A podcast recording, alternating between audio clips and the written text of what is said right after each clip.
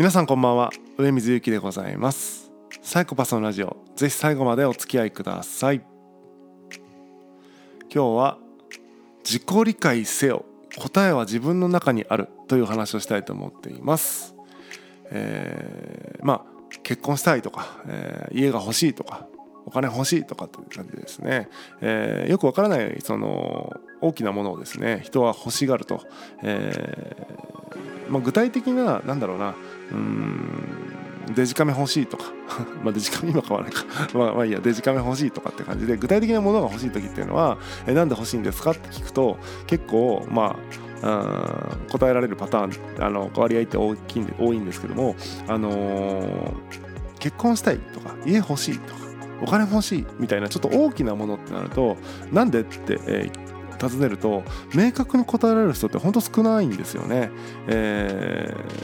ー、でも一応答えてくれます答えてくれるんだけどもすっごいごちゃごちゃしてるといろんなものがくっついちゃっててじゃあ要約すると、えー、どういうことかというと全部欲しいですみたいなことを言ってることって多いんですよね。で全部欲しくて家欲しいってどういうことか全部欲しくて結婚したいってどういうことっていう感じに、えー、僕からするとなってくるとで、まあ、例えば家を例にとってみると、えー、なんかあれも欲しいこれも欲しいと言ってると。例えば風呂やトイレが欲しいっていうのはまあそれは分かりますよ、えー、僕も欲しいです、えー、じゃあ立地ってどうしますか、えー、なんか都心のね、え、ど真ん中に建てたいのかそれともなんか田舎の方に立てたいのかいや都市にもね田舎にも行きやすい中間点がいいのかとかうんまあ日本なのとか、えー、海がいい山がいいとか、まあ、とにかくいろいろありますよね、えー、いろいろあるんだけども、えー、じゃあその立地まずどうどういうことかところ考えてるの？で間取りどんぐらいでどんな、えー、家なの？とかていうか露天風呂必要ですか、えー、家にプールいります？プラネタリウムあった方がいいですか、えー、なんか夜景綺麗な方がいいですか？とかいうふうに言っていくとなんかうんそれは欲しいなとか、うん、それはあったらいいけどちょっとそれは迷うなとかなんかねもうわけわかんない感じになって、えー、いわゆるさっきまでは、まあ、あれも欲しいこれも欲しいって言ってた人がなんか急に7点8点、えー、3点とかで採点し始めるんですよね、うん、いわゆる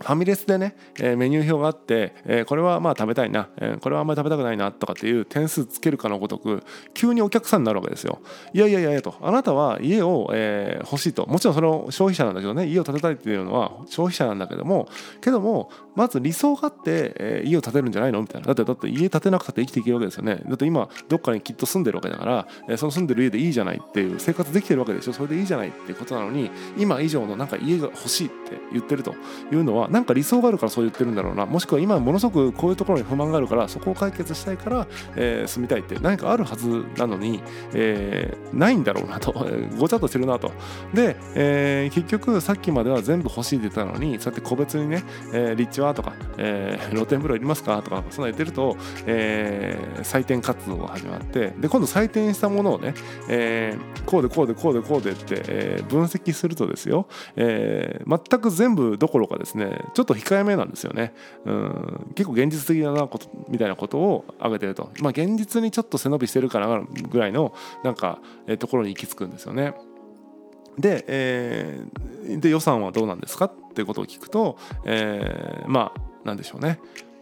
まあ、そんなにたくさんあるわけではないというところで結局、えー、こうあったらいいなこうあったらいいなっていう理想云々よりも、まあ、その予算に単純に引っ張られて、えー、予算のまあまあなんか頑張れる範囲でみたいなところに収まっちゃうと。なので本当に建てたかった家じゃなくて、えー、自分が買える家を買ってるだけなんですよね。えー、それって本当に家いりますかっていうあのことなんですよ。本当に欲しい家が自分の手の届く頑張ればどうにかなる LINE で買えそうだ買えばいいじゃん建てればいいじゃんって話なんだけども、えー、なんかわかんないけど家なんとなくあったらいいなでまあこの予算だったらこんぐらいだよなみたいななんか結局受動的に家建てちゃってるっていう謎の状態になってると。しかもね、えー、キャッシュで買えるならいいですけども、えー、なんかそのよくぼやっとした理由でですね35年ローンっていうね現実的なんだろうなそのぼやっとした、えー、動機でなんかすごい具体的な、えー、責任を負うような35年のなんか、えー責任を負うっていうのはまあまあなんかなんでしょうね。自分で自分が裁判長で、えー、刑期35年をね自分に言い渡してるようなもんなんですよね、えー、それがね35年の刑期背負ってでも、えー、欲しいものなんだと、えー、いうも言えるものならいいけどなんかぼやっと欲しいみたいなレベルのもので35年の責任を自分に課すっていうのは結構ね、えー、すごいことだなと思うわけです。別にそれはねえっ、ー、と間違ってほしくないのは家を買ってる人を否定してるわけじゃなくて、えー、ぼやっとした理由で35年の責任を自分に課していることに対して、えー、物申しているわけででございます。で結婚したいみたいなのもね、えー、同様ですね、えー、なんで結婚したいんですかって言った時に、えー、結構その大きくね情動的な理由と、えー、合理的な理由ってあると思っていて、えー、まあ好きな人と一緒にいられるからいいじゃないかとそのいわゆるなんだろうな簡単に別れられないからね、えー、いいんじゃないかっていうところとか、えー、まあ心の拠り所になるなとかっていうそういうね情動的なものとかあとはそのまあ経済的にね折半できるというか一緒にこう暮らせるから経済的にちょっと余裕が出るよねとか安定感あるよねとか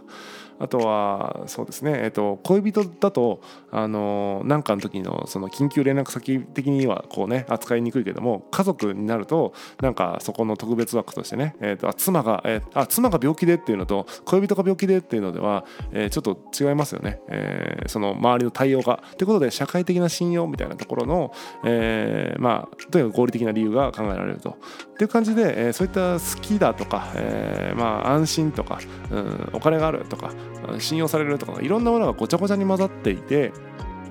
で、まあ、なんなら、えー、こういう人の方が一緒にいて、えー、テンション上がる。例えば何、えー、こういう顔の人がいいとかこういうスタイルの人がいいとか、え、こういう性格の人がいいとかなんか分かんないけどそうやってもう条件をもう無限に足していけばもうそんなのまあすごいですよね。すごいことになっちゃいますよね。でその全てを網羅できる、えー、そのたった一人をねこの地球から見つけ出して、えー、その人と出会い、えー、関係を築きそして、えー、一生パートナーになってくださいっていう契約を結ぼうとしていると。もうねそれ神業ですよね、えー、神業です。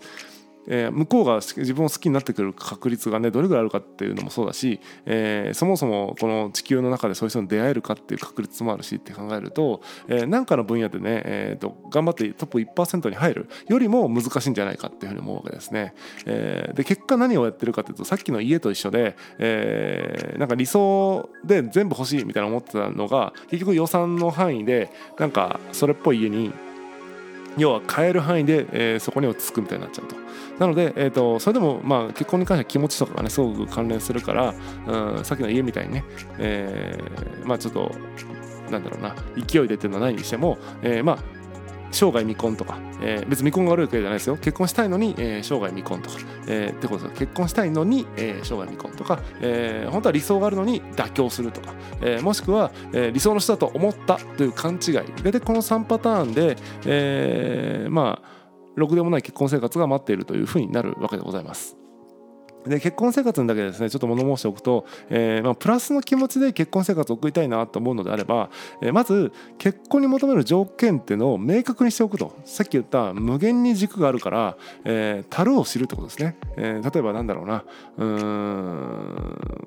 安心できるような、えー、そのコミュニケーションが取れる相手はこの人といると安心するっていうただその一点しか求めません。でもいいし、えー、安心できるとあとはまあなんだろうな。あの労働意欲があれば OK とか分かんないけどもそのなんかそのより少ない条件で、えー、絞っておかないと条件を増やせば増やすほど見つからないっていうのはあの Google 検索を一度でもしたことがある人なら分かるというか、えー、170個キーワードを入れてあの検索して引っかかるものってもうね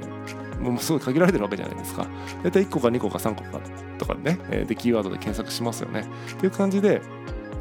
その自分の大事にしてるものというか、えー、何を入力するかによってアウトプット変わってくるよって話なんですよ。えー、ちょっと分かりにくいですよね。って感じで結婚求める条件を、えー、シンプルにして、えー、いかないといけないと。えー、次に、えー、もしくはあのそれができないんだったら、えー、いろいろ起こるいろんなイレギュラーをね、えー、そういう偶然を楽しむっていうポジティブシンキング、えー、何でも来いと。来たとこ楽しむぜっていう、えー、ポジティブな、えー、思考。もしくはですね何、えー、かあったらいつでも離婚するよという、えー、そういう、あのー、カードを持ってるなんだろうな、えー、そこにとらわれなくていいっていうフットワークの軽さ心の余裕を持っておくっていうこの3つですね、えー、樽を知る、えー、ポジティブシンキング、えー、心の余裕この3つもしくはこのどれかを持っていなければ、えー、結婚っていうのは大体台無しになってしまうだろうというふうに思うわけです、えー、なぜならそれが自分のせいではなくて相手のせいになってしまうからですね、えー、条件を満たしてない相手のせいになるとか、えー、起こる出来事がネガティブなのは相手のせいだとか離婚できないのは相手のせいだみたいな感じで全部相手のせいにしちゃうから結婚生活がうまくいかないのであって、えーまあ、結婚に求める条件そして起こる出来事を楽しむ。そして、えー、フットワーク軽くみたいな。この3つ持ってたら、えー、割とね、えー、結婚生活ってなんとかなるんじゃないかなというふうに思ってます。でこれを、えー、生み出すためには結局自分を理解してないとどうしようもないですよ。足り足るを知るとかって自分を理解しないと何が足りるのか分かんないじゃないですか。とか、えー偶然を楽しむにしてもあの全部が全部やっぱ人間楽しめないわけですから、えーまあ、そこまで言ってたらいいですけども難しいわけですからやっぱそこをある程度こう環境をこう調整できるような自分を理解しないといけないですよね。それはポジティブになれる環境ってどういう環境かってことを自分で理解しておかないといけないし、えー、フットワークの軽さみたいなねいつでも離婚できるとか言ってるけども、えー、そのラインってどこにあるのかとかって感じで自分を理解しないとその線も引けないし、えー、って感じで、えー、結婚だろうが、えー、家がね欲しいにしてもね、えー、結局物件とか結婚相手じゃなくて自分自身の中に答えがあるんだよっていうお話でした。でまあお金が欲しいでもそうですよ。お金を得て何がしたいのってことは明確じゃないと結局お金にね、えー、飲み込まれてしまう人生になってしまいますしあの自分が欲しい欲しいっていうねそのなんか湧き起こるなんか気持ちっていうのは、まあ、人間ですから湧き起こっていいんだけどもその湧き起こった気持ちを一回止まってね立ち止まってねなんでかなってことを考えてみるっていうのは、えー、とても重要なことかなというふうに思います。でまあ自分自己理解とかって簡単に言ってますけども、えー、今日明日で自己理解できるものではなくて人生を通じてですね自分と向き合いながら日々ね変化し続ける自分を、えー、少しでもね理解して自分の特徴を理解してですね、えー、日々積み重ねるしかないと、えー、突然深まるもんじゃないですよっていうことです。でそれをね、えー、言うて数十年ぐらい放棄してきてる人みたいなのもやっぱ世の中にたくさんいらっしゃるわけで、えー、そういった方はですね、えーまあ、もちろん今日からでも始めれば何か効果あるんですけどもまあそのある程度こう自分ををなんかこう理解できてるなというラインがね、えー、到達するまではですね結構散々な、えー、ものかなと思いますので、えー、ちょっと覚悟してですね自分と向き合っていただければいいかなというふうに思います、えー、まずね、えー、いろんなものを、えー、欲しいと。思うのはいいんだけども自分のことを知らないと、えー、手に入れたところでですね結局不満しか、えー、残らないよという、えー、まあ悲しいお話でした。本日は以上でございます。またお会いしましょう。さよなら。